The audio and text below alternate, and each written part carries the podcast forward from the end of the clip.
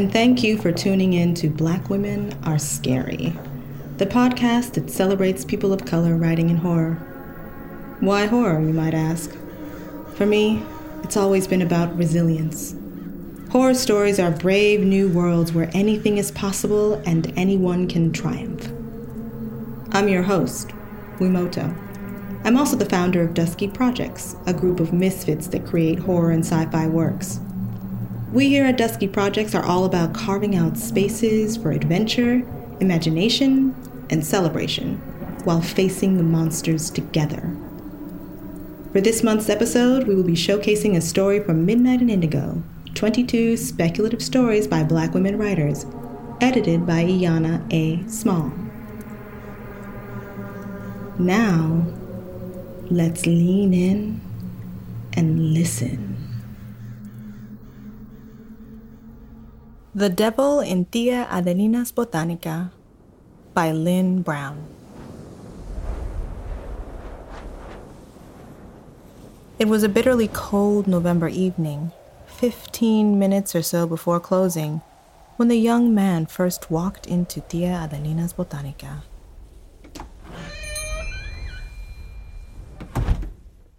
He was clearly homeless. Swathed in what looked like a tattered old bedsheet, he shuffled in from the cold.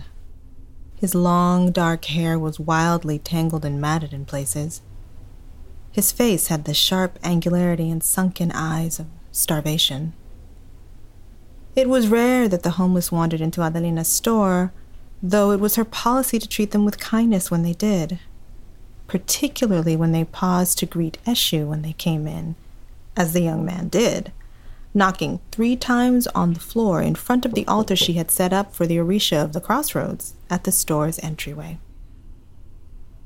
He didn't so much as glance at Adelina, just wandered through the aisles, his head low and shoulders hunched like a kicked dog. When he paused in front of one of the altars, however, she thought it was time to make her presence known. The statue on the altar wasn't particularly valuable or anything, not monetarily anyway, but still, she'd hate to lose it. But he wasn't there to steal, it seemed. Instead, he fished some change from some hidden place in his clothing, counted out five shiny pennies, and touched them to the top of his head before placing them on the altar at the statue's feet. La Virgen del Caridad, Adelina said softly, so as not to startle her guest. Or Oshun, if you like. The young man turned to her calmly, not the least bit surprised to see her standing so close. It was as though he'd known the whole time that she was approaching. His eyes slid away from hers warily, but he nodded in reply. I know her he said in a low, gravelly voice. Are you looking to change your fortune? Adelina asked, though the answer was obvious enough. I just want her to talk to me, he replied, emotion choking his voice. He spoke of the goddess of the sweet waters as though she were a dear friend who wouldn't return his phone calls. When she'd first come to the state, she'd had nothing in her pocket but bus fare and the tiny Eshu statue that now sat on her altar by the door. If not for the network of extended family and friends who had come to the city before her, she could easily have ended up on the streets as well. I have an idea, she told the young man. Stay here. Adelina walked swiftly behind the counter and into the back room. To the right was her makeshift office, to the left, an equally haphazard kitchenette.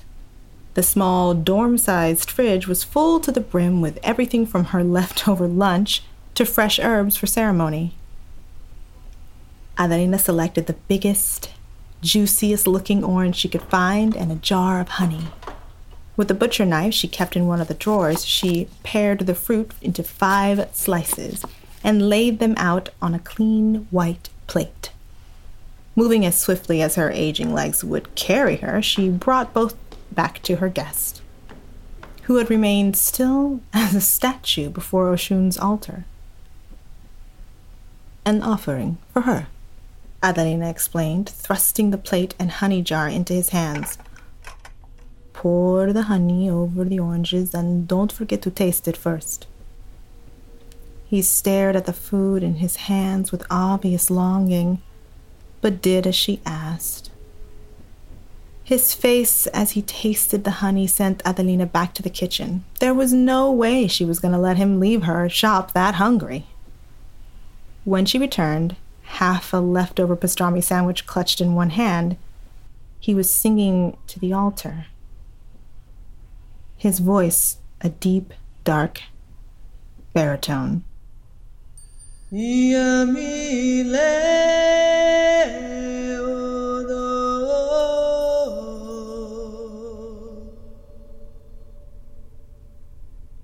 Adelina approached him slowly as he finished Oshun's praise song and held out the sandwich to him.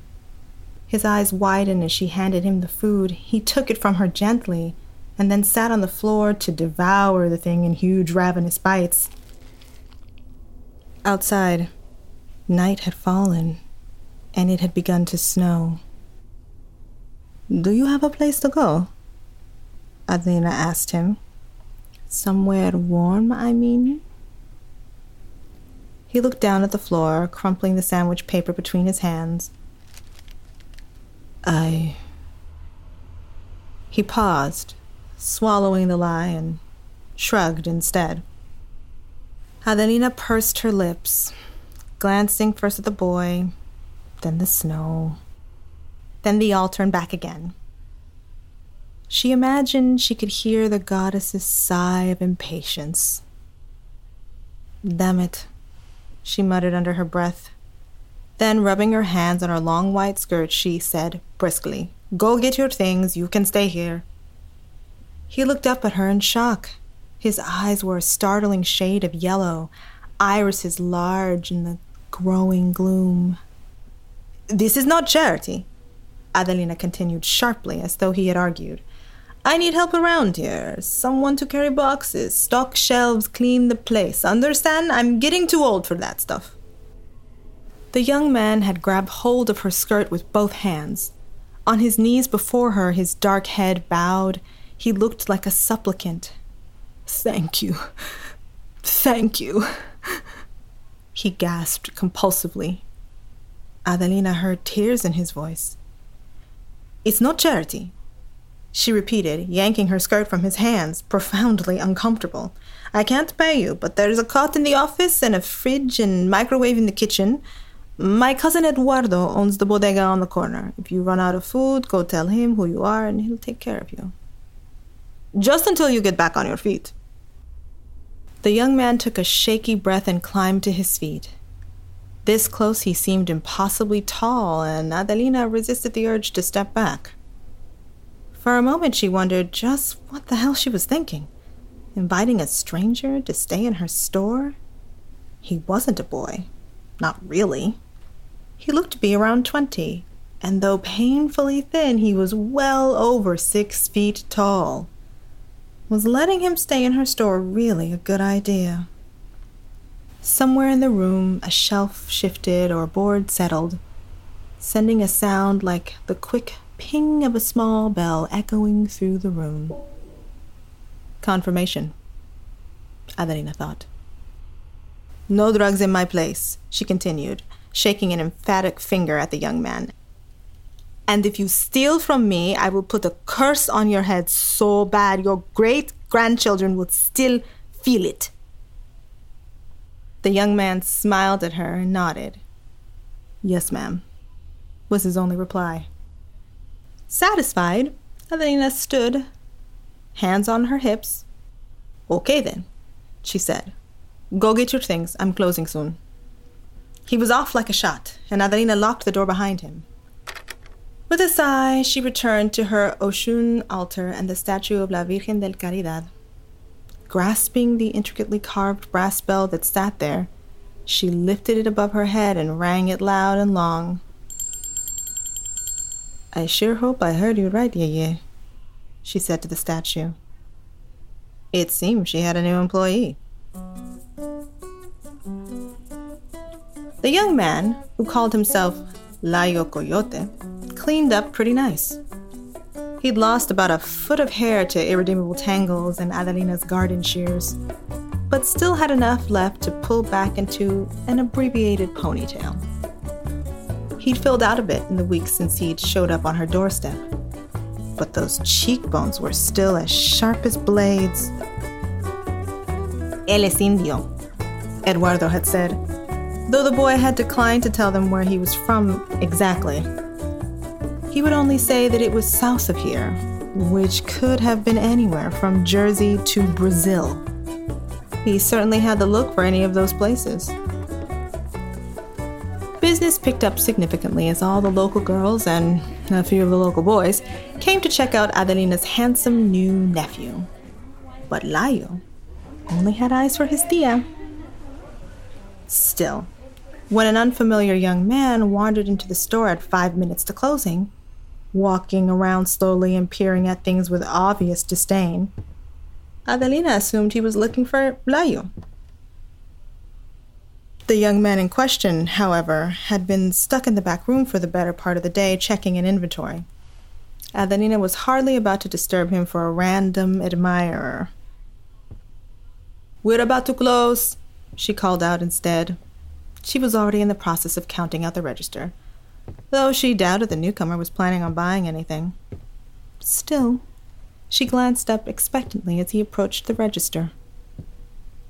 But he passed on by, heading instead towards the glass doors at the entrance. Only he didn't go outside. Instead, he glanced through the glass at the dark and empty street outside before turning the lock, locking them all inside. What are you doing? Adelina exclaimed, the hostility in her voice bringing Layo out of the back room instantly. The two young men regarded each other silently for a moment, each sizing the other up. The interloper must have decided he knew a way to get the upper hand. He reached into his jacket and pulled out a neat black gun. Nobody move, he demanded, turning the gun in their direction. This is. He never finished his sentence. In an impossible feat of athletics, Layo leapt from his place in the doorway of the back room, past Adelina, and across the counter, his long, lithe body colliding with the robber in the blink of an eye. A low, rumbling sound that could only be described as a growl emanated from him as the two young men wrestled for the weapon. The sound of the gunshot was deafening. Layo! Adelina screamed, lurching towards the boy reflexively. He had recoiled from the gunshot, and though she couldn't tell if he was hit or not, he seemed to have come out of the scuffle the weapon in his hand. One wide movement of his arm sent the thing careening across the room, crashing into a display full of has no Hana oils. The would be robber tried to follow the trajectory of the gun, incidentally moving in the direction of Adelina. Seeing this, Layo grabbed the other man's leg, the low growl he'd issued earlier rising in volume and pitch until it became a full fledged, clearly inhuman, roar of sound. Both Adelina and the robber froze and turned to stare at him. The light from the street lamps outside shone in through the window, illuminating him. Those startling yellow eyes Adelina had first noted now glowing like two yellow lanterns. The irises of his eyes were slitted like a cat, and his lips had pulled back in a snarl, revealing long, pointed incisors. Even his hands, long, elegant fingers that had lovingly polished the varying curios and altar statues of the store for six long weeks, seemed to have sprouted wickedly curved claws where once had been neatly clipped nails. It was too much for their young would be thief. With a well deserved cry of alarm, he scrambled sideways, away from both Layo and the weapon, his only thought making it to the door alive. When Layo pursued, he turned and kicked out the glass of the door rather than waste time fumbling with the lock. He ran into the night screaming and stumbling over the cuffs of his oversized pants. Layo did not pursue. Instead, he stood in the doorway, fingering the edges of the broken glass, his head down and turned to one side. Adelina approached him cautiously, as slowly as one would approach any wild animal. But he made no move towards her, only said, Will we have to replace the door? In that deep, scratch voice she'd become so attached to. Adelina tilted her head, trying to see his face. But that long black hair of his had come free from its ties.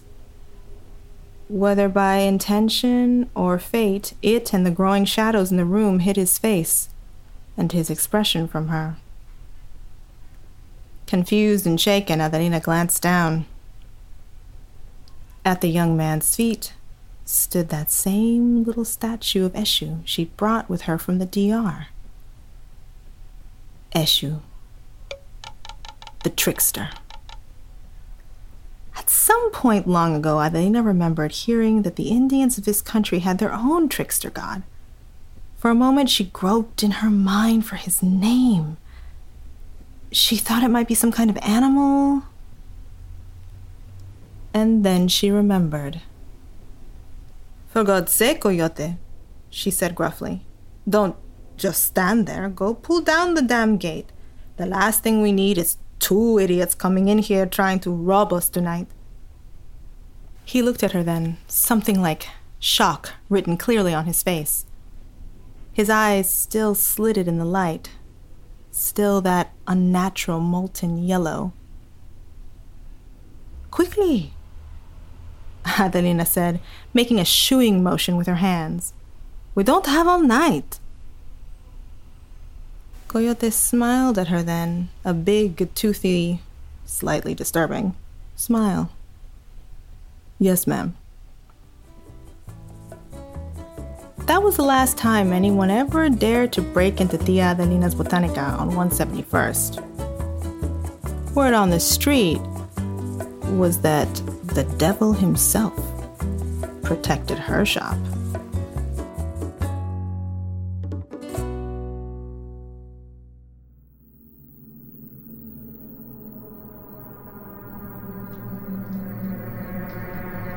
Thanks so much for joining us.